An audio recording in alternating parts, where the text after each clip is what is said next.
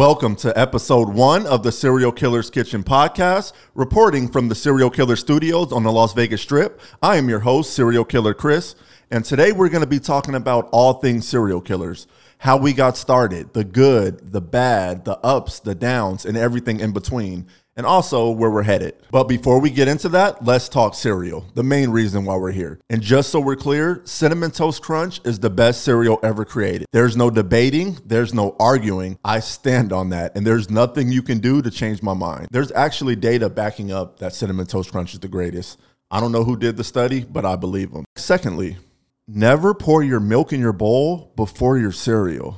That is crazy. So we just had to clear up a few of these things before we move forward. Now let's get into the story of Cereal Killerz. It all started in the early 2000s when I was just a teenager. I love cereal, so I always thought there should be a cafe or a cereal bar where you can go and just enjoy a bowl of cereal. Why not? Cereal was already the most popular breakfast item there was. There isn't many things in the supermarket that has a whole aisle dedicated to it. So it made perfect sense, but I was 13 years old and I wasn't even thinking about being an entrepreneur or starting a business. Now let's fast forward to 2018. At this point, I started to hate my job. I didn't want to be there anymore. So I definitely, you know, started looking for some ways out. I had already been keeping, you know, a list of business ideas that I wanted to start. So I went back, I reviewed that list, and then this is the one I came out with. I was like, you know, it's probably going to be the easiest one to start. It's going to cost the least amount of money.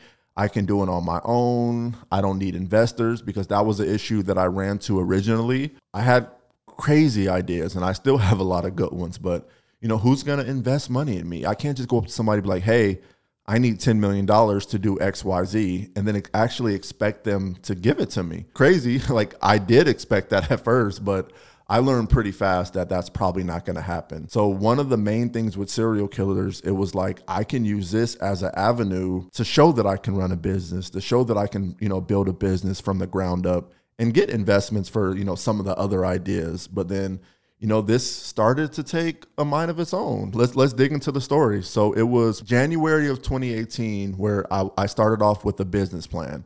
I was like, you know, let me get a business plan together. I really tried to avoid this, but it turns out that it was one of the most important things for us because obviously we didn't have a business history, so we couldn't go to these landlords like, hey, I want to open up a cereal bar. Well, the first thing they're going to say, because we don't already have an established business, is where's your business plan? So, so I definitely had to get that together, and that took a long time. It probably took two months. You know, I would just had to do a lot of research, use a lot of templates, and just, you know, kind of bring everything together.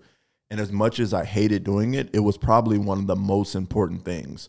Even though if you go back and look at the business plan that we started then, it's not really our business model now, but it was definitely, you know, a starting point. It was definitely a roadmap.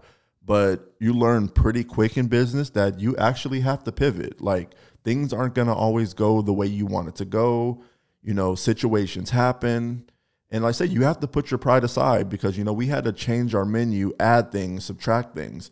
Everything isn't about what we like. You know, it's about our customers, you know, things that they like, things that they want, changes that they want us to make. But um, so yeah, so business plans are really important. They're they're there to guide you on your journey and they should change. You know, every couple of years you should go maybe do another one or touch the one you have up, but always look back to realize how far you came from because you know we wanted just to sell cereal bowls and milk. Like that was the main idea of Cereal Killerz and that changed fast. Like as you guys know like we're a really popular ice cream and milkshake place and you know that wasn't our intentions. And even like what makes our company different from a lot of other ice cream dessert places is like the, the equipment that we use you know? And i found that ice cream machine probably in the 10th hour. Like if if the 11th hour was starting, I found it right then and I had no way to pay for it cuz I was like, okay, you know, it's to be 3 4,000 and that was expensive. And I was like, let me just see. Let me let me let me talk to the wife. Let me see if I can convince her to get it cuz I thought that it was really a great idea. And then once I reached out to the company, I found out really quick that it was eight, nine thousand. And you know, we had already spent a lot of the money that we had dedicated to it. So needless to say, I found a way, and that really is what you know what changed what changed us, what how we pivoted, how we um, pretty much why we're where we're at now. You know, pretty much our ice cream and our milkshakes. But um, so yeah, back to the story. So it was January of 2018, and we started to look for locations at this point. You know, once we were done with our business plan. Uh, Jessica, which is my wife, if you guys don't know, she knew an agent and he started setting up uh, walkthroughs and sending us information about listings. And when I tell you, we got denied so much. Like it was always some excuse, like, "Oh, we're too new." We're a new concept. We don't have any experience. We would never work, or pretty much everything, but just saying it's a stupid idea. So, you know, it was a little discouraging at times, but you know, we had to we had to not give up. It's something that really at that point, I think I really wanted it and Jessica was just kind of along for the ride because she probably wasn't sure what to think because all the time I'm like, hey, babe, um, hear me out, hear me out. Because I always have some crazy idea. But, you know, um, so, but, but she stuck with it and, you know, she kind of let me just do my thing. And then finally, uh, after 15 no's, probably, we had a almost, right? We were to go into the mall on Las Vegas Boulevard, which is to go nameless. You know, they're right across the street from, you know, the back of the airport on Sunset Road. You know, we had a good walkthrough. You know, we thought everything everything was to work out. The numbers was right, and then the agent really liked us, so I was like, "Yeah, we're in there." I was excited. I was getting ready, and then a couple weeks later, we get a response back. Oh well, the board decided that you guys are too new and which is funny because um, a couple months later they actually not a couple months let's just let's just say a year later one of their representatives actually reached out. It was a different agent asking if we wanted to go into their mall. And i'm like what the heck? Like i would never do that. That's maybe that's just the pettiness in me. But they had a chance you know once they seen that we were starting to do a little better you know they actually tried to recruit us at that point. But you know it just, you know, if, if it didn't work then, it wasn't going to work now. So I went ahead and passed that. But then finally, we found a location. This time it's at a different mall in Henderson, which again is going to go nameless. They're also on Sunset Road. But no, hey, I was grateful. You know, I learned really quick that I didn't know anything about business. I can come up with an idea, but I didn't understand what it took to actually run a business. You know, uh, the overhead, the costs associated with it, payroll, marketing. I literally didn't know anything. So looking back on it, I honestly don't blame a lot of these landlords for not uh, not allowing us to rent their space because we didn't know. We like it was it, it, it was a, it was a chance for them just as much as it was a chance for us taking. So um, I am forever grateful for that mall for even giving us the opportunity because they are the reason that we're here now. Because if that didn't happen, who knows? You know, I'm pretty sure we wouldn't have given up. We probably would have a lot more money because we wouldn't have had to blow so much. But you know, it's part of our story is definitely um, you know like i said it's always going to be there and we learn we learn. Like i said they weren't losses you know we learned from those mistakes and they were just lessons. But um, so yeah so let's start with that. You know we finally locked in a location and then again me not understanding what's going on you know i budgeted like $20000 and i thought that was a lot of money at that time. I was like you know we can just do a little quick remodel you know, we can budget $20,000. We can spend 10 on the remodel and then, you know, just 10, you know, to make sure that we get up and run. I was like, hey, I'm to go to Walmart. I'm to buy the best, and I mean the best waffle maker they have. It's probably to cost like $200. We're to buy all the top equipment. Well, that was a mistake because what I learned really quick is that you have to use commercial equipment. It has to be NSF certified. And when I tell you the cheapest waffle maker is like $600, I mean it and that's the cheap stuff. So it was it was definitely a rude awakening. And actually, what the crazy part is is like um, once we signed the lease, they were like, "Hey, we're gonna give you sixty five thousand dollars," and I'm like, "For what?" Oh, for tenant improvements, so you can do a remodel. So you know, I was in the money at that point. I was like, "They're gonna give us sixty five thousand dollars?" Like, there's no way. Like I'm not gonna do this deal. So um, yeah, I learned again also how much stuff really costs. You know, construction is expensive and it's time consuming, and you know permits just take forever. Like every like everything that can go wrong for us went wrong. So uh, we can pretty much just like fast forward through that. I'm gonna tell you that like Our contractor was low key trash. He was hard to work with. He'll disappear. Our project wasn't a big, um, like a, a, high value project for them. He kind of just, you know, fit us in when he could. So, um, yeah, everything was going bad. Like we were delayed and delayed and delayed. Um, even though we signed this lease in, I believe, August, I believe, August of 2018. We actually didn't get open until like July of 2019. And by January, we started, we had to pay rent. So we were paying all this rent monthly before we even got the store open. And remember back when I said that we only like budgeted 20,000 for this project, would have got us through like three months of rent and that's it. And so, yeah, we had to start digging into our savings. And then finally, you know, we had to make some calls. We owed them a lot of money before we even got open. So I called uh, my aunt, talked to her brought her in on the business, and the rest is history. So I always appreciate her and you know my aunt Rami and Uncle David for helping us out when we really needed because you know we were we were dead before we even got started. So at this point, it's like I don't know, I don't even know what month it is. This is probably in February, March, and you know our contractor is always like, yeah, we're gonna be open in a couple weeks. We're gonna be open in a couple weeks, and I'm like, okay, you know, just trying to trying to not argue, trying to not, you know, be difficult because, you know, he is doing us a favor but for the price that he's giving. But, you know, I learned like, you know, no matter what, like his business, if somebody agrees to the price, like there you can't I, I was making excuses for them and you know, I probably didn't need to be doing that. I probably should have been a lot stern, a lot more firm with, you know, this. But it got to a point where I actually fired him because it was just it was getting too bad. But of course, he talked me into coming back. Just make sure you know somebody who understands, you know, construction and contractors and you know, it's hard to find, you know, honest contractors in this world, you know, and I, I think most of them do have good intentions, but there's a lot of stuff that's out of their control and they try to just BS their way through. Fast forward to July 2019, we finally have our grand opening and it definitely didn't go how I expected because I thought, you know, you know, you see other stores online where they just have a line wrapped around the building and I was like, "Oh, this is the first cereal bar, so we're to have hundreds and hundreds of people there." Yeah, there was probably 50 and probably 20 of them were my friends and family, but still, but you know, it was still like say it was a great day. Uh you know, just a, like like a sigh of relief to finally be open and you know finally be living that dream. And I was always like, you know, tomorrow's gonna be better, the next day is gonna be better. But little did we know that uh, how business works in the mall because when we signed the lease, it, it was crowded. It was so many people. I was like, there's no way we're not gonna make a million dollars, right? Because you know, you, if I can just get one percent of five percent of the people that are in here, we're we're gonna make a lot of money. We're gonna do really well. But little did we know that how the traffic flows go in malls. That you know, come uh, come August when everybody goes back to school, malls die.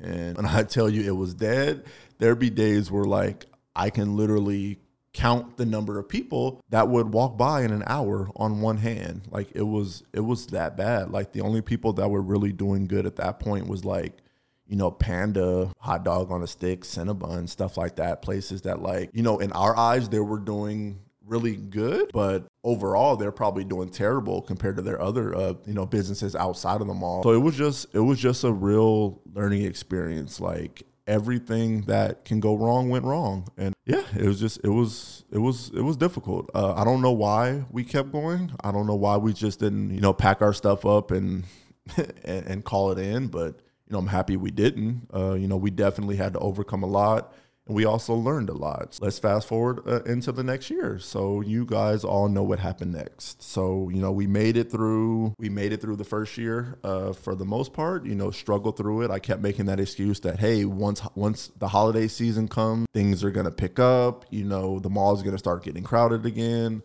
And honestly, that never happened. Like um, that's just, you know, where we're at right now with the malls in America. It it it didn't happen. You know, it picked up a little bit. I would say maybe 15, 20%. You know, it wasn't what we expected it. You know, they call it Black Friday for a reason. It's the shopping season starts and that's when the mall should be, you know, the most populated or the um, you know, the most full. And it honestly there was there wasn't really much of a change like the couple of days before Christmas, but you know, people were more focused on shopping and getting out of there you know, it wasn't like when we were all young where you can go to the mall any weekend and it's just packed and packed and, you know, people everywhere, you know, just you can barely walk. Those days are done. And like I say, it, it sucks because, uh, you know, malls were definitely a big part of a lot of our childhood, but, but those days were def- are definitely gone. So, yeah, so we made it through that. And then, you know, we're start at this point, you know, things aren't going so good for us. My wife, like, but I know she was like second guessing it a little bit, like, hey, you know, like why did like why are we here? Like what happened? Because you know, I this is this is an idea that I had, and I don't blame her. Like she never came out and said it. She didn't act like it, but I was like,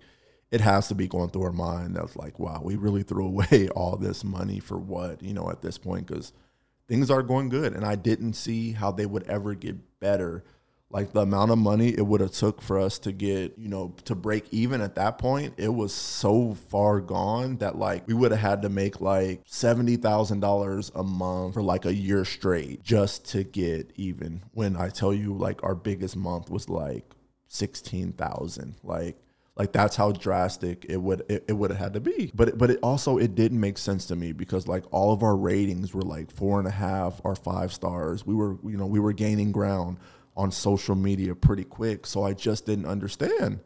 And you know, now that I look back on it, like it's a you know, they everybody warned you about it. It's literally location, location, location. Like it can make or break you. The issue with the mall is that we were such like a specialty item, but people didn't want to get in their cars, drive to the mall, park, battle through the crowds that didn't exist just to get some ice cream and milkshakes. But if they were in the mall, they definitely stopped, but it just wasn't enough. You know, we weren't really connecting with our customers in the right in the right way. You know, we needed to be in the neighborhoods where they can just pop in, grab their items, and leave. You know, who wants to get their kids out of the car in the back of the parking lot, and then you know, so we learned that uh, pretty quick, and then um, so as we're trying to figure out what we're gonna do, what's our next move, you know, should we take this last little bit of money we have and just keep it and go, you know, just pretty much focus on the jobs that we both have at this point? Because at this point, I'm still working full time and I believe Jessica is pregnant at this point. Hey, what's our plan? Somehow, I think things work out. All things are kind of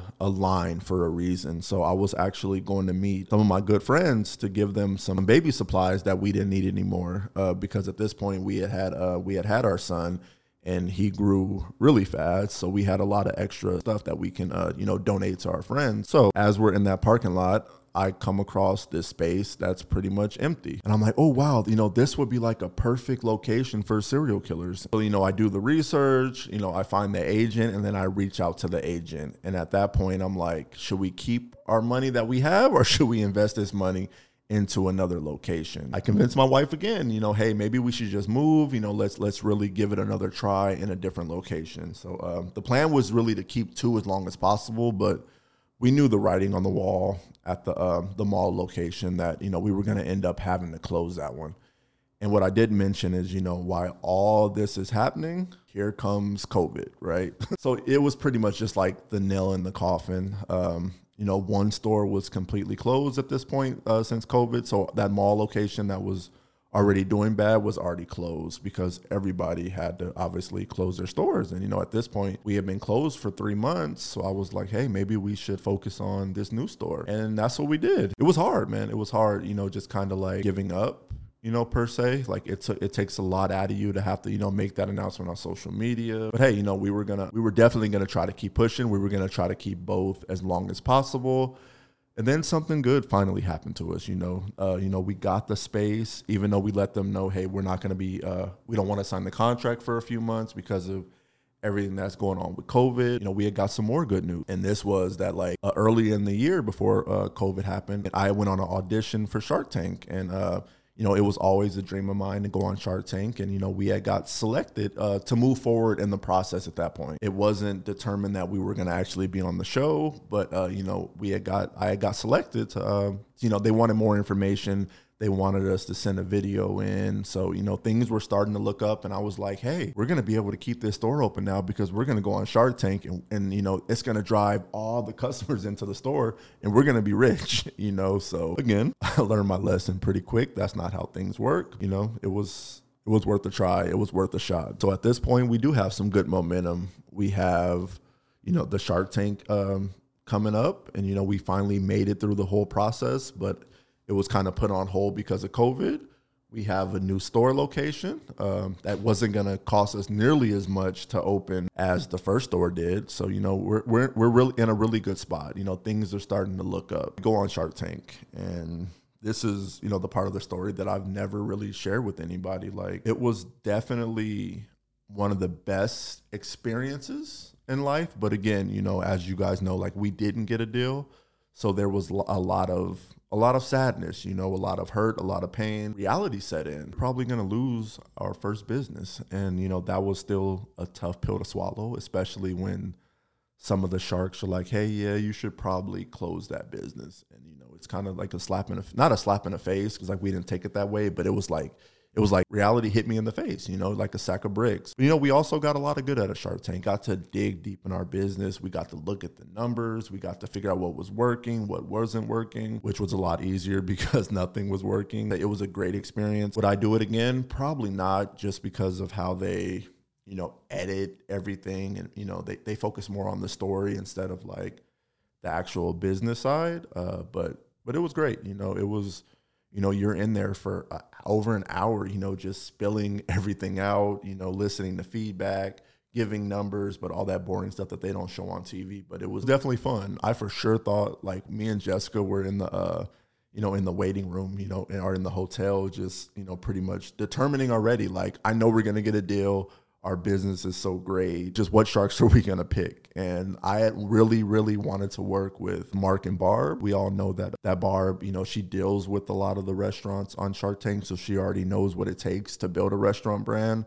And obviously, Mark Cuban, like loving um, the NBA, you know, just obviously he's the richest shark that's on the show. So that was definitely that was definitely our plan going into it. And once we got there, Barb was not there it wasn't her episode. I was like, why would they do this to us? Why would they bring a restaurant on and not have the restaurant person on the panel? So I was like, Lord, like, what are we going to do? So I definitely had to regroup and I was like, okay, so what two sharks do we want to work with? We were like, you know, Lori's more of a product person, Robert is more technology. So, you know, let's go with, if we do get the opportunity, let's try to get Daymond and Mark. Because, you know, we all love Fubu when we were young. And uh, I had Fubu Platinum, uh, Fat Albert, uh, just jerseys. You know, just Fubu was like the cool thing to do. You know, uh, the whole jean suits that I used to wear three times a week to school. Like that was definitely like a big a big part of my childhood. So like that was the easy choice. None of that worked out for us. You know, we ended up leaving without a deal, but it was still a great experience, and uh, we had something uh, fun to look forward to once we got done uh, filming the show uh, our store was going to be opening in the next in the next week or so. So you know, we came back home, we finished up the last little bit of work in the store, and then we opened our Centennial location, and it was completely different. Like there was lines for hours and hours. Like people literally waited three to four hours just to get into the store. We had to close three hours early because we ran out of everything. That was probably like the most exciting part of this whole journey like besides opening the first store the first day but it was like okay like it, it, it like we were right like it was location like it, it, had nothing to do with us like we were doing well you know our ratings were up so it was just like it was fine finally another w you know we had just had that big l with shark tank so our spirits were down but then like when we seen that line and then it didn't stop it was like like okay we're really we're really onto something and then the next day it was a line. The next day it was a line. Like it was a line for weeks, and it was just an amazing feeling to finally see things succeeding. You know, so um, a couple more months went by, and then you know we had to make that decision to close the other store because, like I said, it was just costing us money. Like we were making enough to pay the employees, buy supplies, and give them all like half of the rent. Like you know we had to make that decision. It was never going to work out. So um, you know we just focused our attention on the Centennial location and things continued to go great. It was a great experience. Like everything was going good. You know, we, we were able to pay all of our bills on time. We were able to put a couple of dollars in our pockets. It was amazing. Like we had a couple of issues, just like, you know, we needed uh, extra machines, but, you know, those are very, very costly. So things started to work out. Things were actually going so well that we started thinking about expansion. I know that's crazy, you know, especially when, you know, it's November now and we just closed the store and we only been open for three months, but it was like we had a bunch of extra equipment from the first store. So it was time to start thinking expansion. Then I got a call from uh, one of our good friends, Justin and Ava, and they were like, hey, you know, what is it going to take to open up a store here in Arizona. I was like, man, that's going to be tough. Like, this is what I'm thinking in my head. It's going to be tough because we're actually planning on opening another location here in Las Vegas on the strip. So, how am I going to be able to do both? And I was also always like scared to mix like, you know, personal relationships with business because you all know like a lot of things go wrong. And that's the last thing i wanted to do is like lose one of my best friends and ava to like a business deal that uh, went wrong between me and her husband at that point. You know me and justin we were cool. We just weren't you know where we're at now because like he can't live without me. No i'm playing. But okay like what are we gonna do? I talked to the wife and we were like hey you know let's go ahead and try it. We wanted to franchise anyway so this would be a perfect opportunity to test it out to see if our product you know can be duplicated in another state you know to see what their reception is so at this point it's uh, around march and their store is open our store is just about done ready to open in july and we head out to arizona for the grand opening of the Cereal Killerz um, arizona store and when i tell you like again lines out the door. I'm like, okay, this really worked. Two days straight. I mean, two days straight. It was a it was a two hour wait. And, you know, so I was like, hey, this really works. We really got something. The rest is history. So then we come back home, and a couple weeks later, we open up the strip store. And, you know, obviously it's on the Las Vegas Strip. So that took off immediately. So we were definitely in a good place at that time. Um, you know, although we didn't get a deal on the Shark Tank, you know, we actually did get uh, an investment. Once we came off of the show, you know, we got this email and when I tell you this email was the most sketch email that I ever seen. And mind you, we have probably got like a hundred different offers from different investors, like, hey, we want to invest in you, we want to invest in you. But when I started reading this email, a lot of like name dropping, right? So it's like, oh, I know Raekwon from Wu Tang Clan. I know Charlemagne the God. I know this person, that person. I'm like, uh, they're just they're just trying to scam us. But something something stayed with me, right? Like something just like I don't know what it was. I don't know if it's like divine intervention or what it is. I was like, hey, you know, it's not gonna hurt us just to reach back out. And when I tell you, like uh, Jed and his wife Dara, like they're some of the best people that I ever met. Like it wasn't like we had to beg them for anything, that we had to, you know, convince them of anything. You know, they were they were just they were with us. They were willing to take that journey with us help us out any way that they can. Um, like their lawyer Josh, which I call him our lawyer now because he's so helpful. Like they are honestly probably like one of the best things that happened to Cereal Killerz. You know, did I want to take an investment at that point? No, I didn't. Who wants to give up some of their business? But they have been like, you know, one of the bright spots, you know, anything that we've needed, like they're they're there to help us. If it's like, hey, I have an idea or I want to do this, you know, like they're definitely gonna, you know, give us their honest opinion and also do what they can to help us. Like I said, we're truly grateful for them. You know, a lot of people wouldn't have stepped in at that point, especially after seeing on Shark Tank, hearing the numbers and stuff like that. But gratefully, they seen, you know, some of the things that we've seen. And honestly, sometimes Jed sees more, you know, more than I ever thought of. You know, he starts throwing these numbers around and I'm like, are you sure? It's good to have people in your corner that are there for you when you need them. So at this point, we've opened two stores and this is 20 21 at this point. So we have at this, so that brings the total to three. You know, things are going great. You know, the summer on the strip is still amazing, uh, but unfortunately, COVID is still lingering. So that's kind of you know slowing things down a little bit. Things have things have been great ever since then. Uh, we're actually looking at expanding into other states. We have a couple announcements uh, later on in the show. I say all that to say you guys just don't give up on your dreams just no matter what people say people laugh at me people like wow you really you really this is a terrible idea you really just eat cereal and milk like people you're gonna have naysayers all the time. You just you just can't give up bro. Like no matter how many times you get knocked down you just have to get up that many times. And a lot of people want to know like what really changed? Like was it just the location? And a lot of people think that you know shark tank you know brought in a lot of the change for us, but that's really not the case. Yeah, we had, you know, a little bump, you know, I would say maybe maybe a couple thousand dollars, which, you know, we're grateful for, but the biggest thing that changed was, you know, social media. Instagram, you know, we were growing at a decent rate, but you know, definitely not as fast as we want to. Some of our employees at the Centennial location, uh, Brandon and Tyrone, was like, "You need to get on TikTok," and I'm like, "Bro, I'm not about to learn another social media. Like Instagram is already hard enough, Facebook is already hard enough."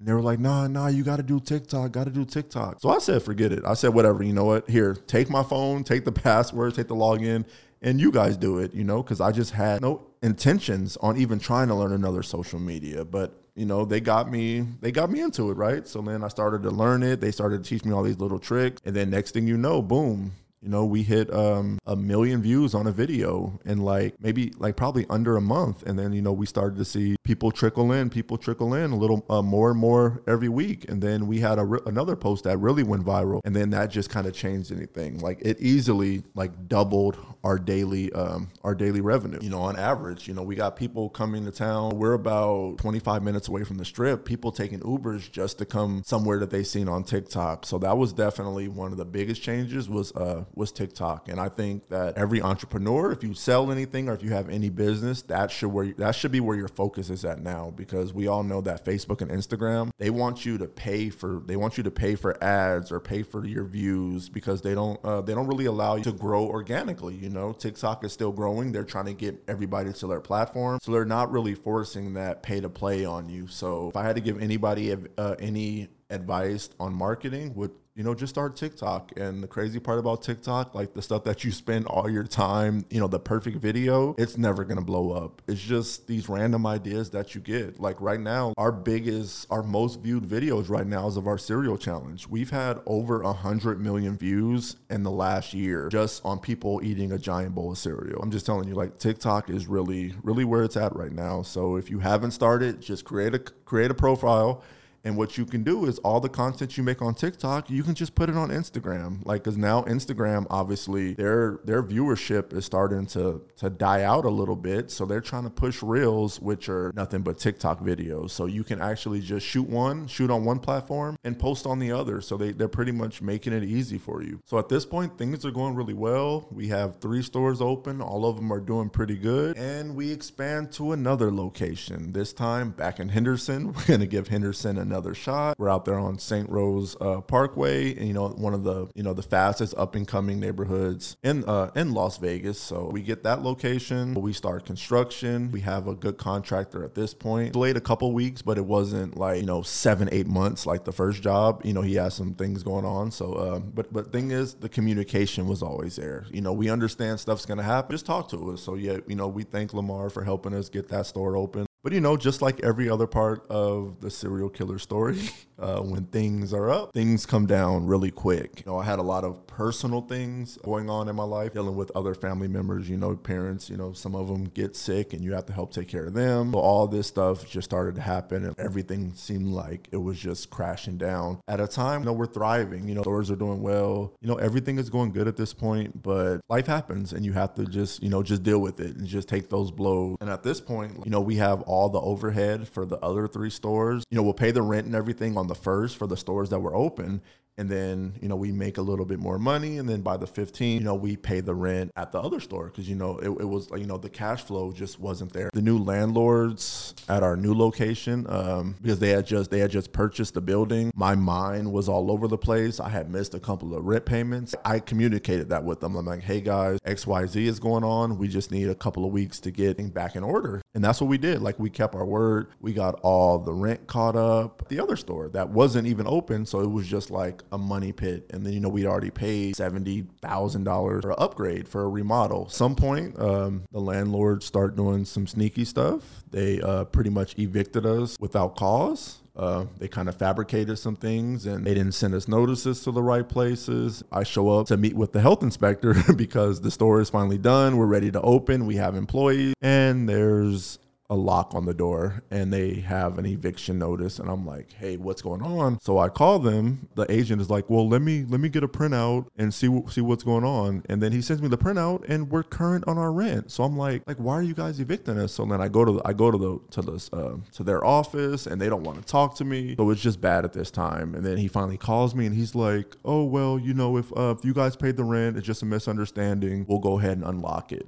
And I'm like, okay, cool. So a day passes and he's like, oh, well, I talked to the other partners and we're not going to let you back in. So at this point, like I'm panicking because I'm like, I have so much money invested in this store. We're ready to open. What are we going to do? So um, I'm calling lawyers, like all my friends that are lawyers. I actually talked to uh, one of Kaepernick's lawyers, Ben, and he was really helpful. He was like, man, I'm just going to tell you, this is what you need to do. So he pretty much walked me through the process of getting a court date for the most part. And then one of the lawyers from our church, uh, Miss Tanika, like she really, really helped us out. So then we all came together. We went to court, and things things got resolved. You know, the judge was like, "This is crazy. He has all the receipts. Like, what is going on?"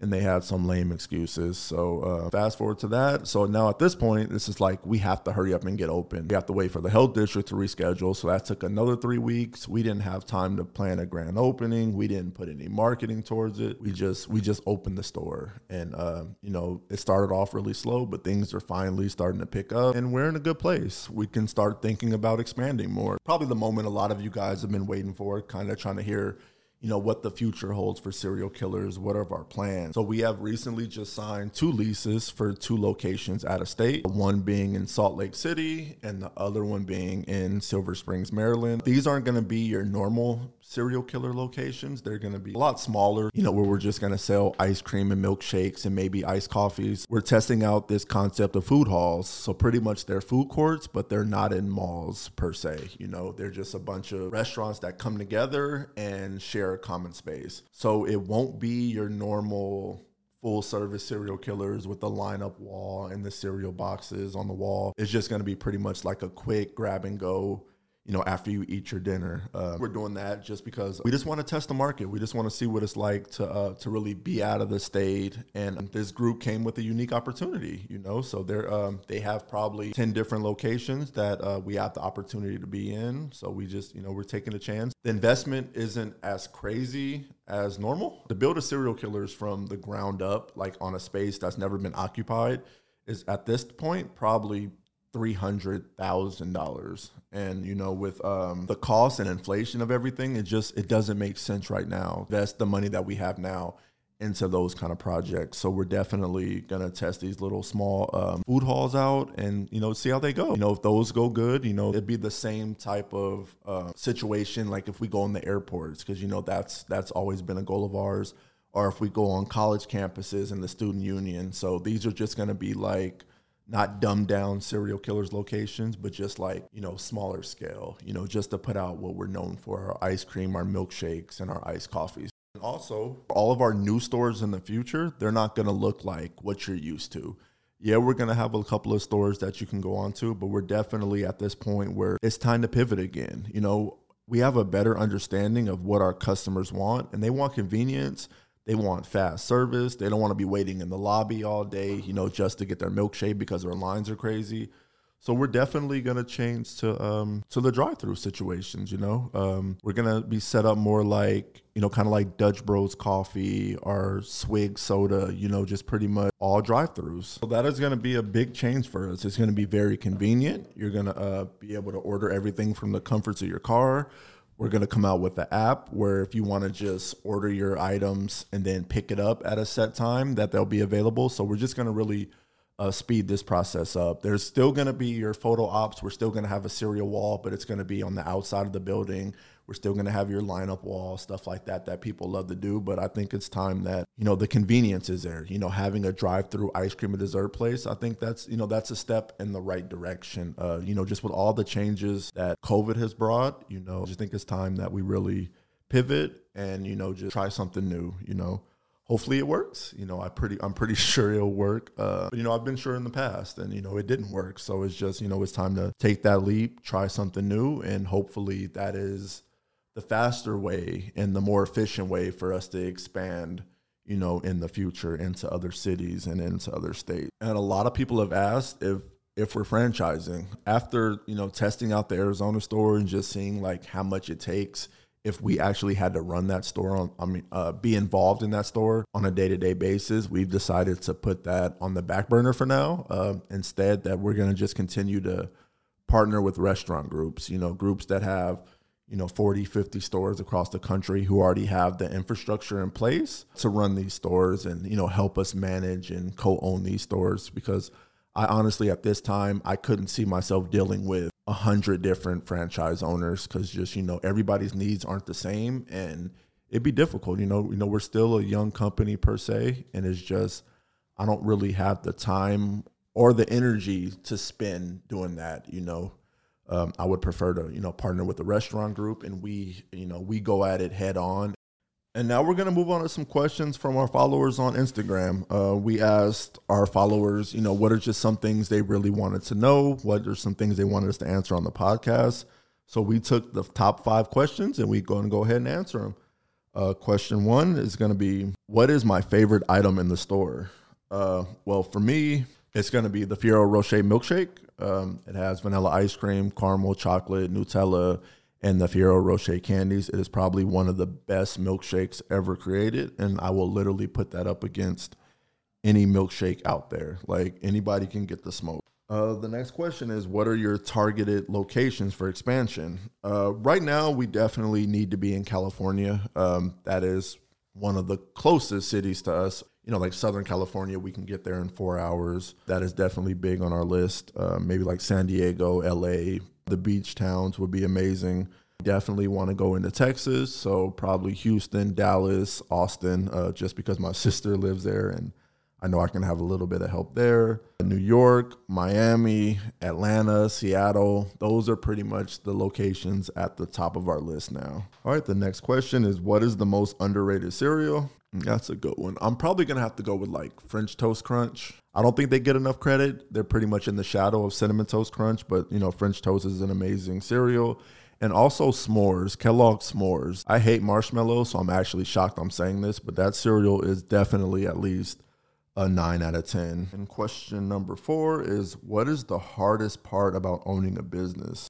I think the hardest part about owning a business is not quitting. There's going to be days where you have one sale, and then the next day you might have 20. And then that third day you might not have any. Like it's literally just up and down, up and down. It's like it's like an ocean. Like it's just waves of good and then waves of bad. It's easy to quit. It's hard to keep going when your back's up against the wall. So I would say just put your best foot forward. You know, if you fall down, just get back up. And the last question What advice do you have for up and coming entrepreneurs? I would say, uh, make sure you're doing it for you because what I found out like on social media is that they make it seem like if you're not an entrepreneur, you're failing at life. You know, there's nothing wrong with getting a job and enjoying that job. And they try to paint this picture that having a nine to five is a terrible thing. So just make sure that you're being an entrepreneur because you want to be, not because you you feel the pressures of social media. And also, um, this is really what I said about your business plan. You really need to have a clear understanding of what you're trying to do. So sit down,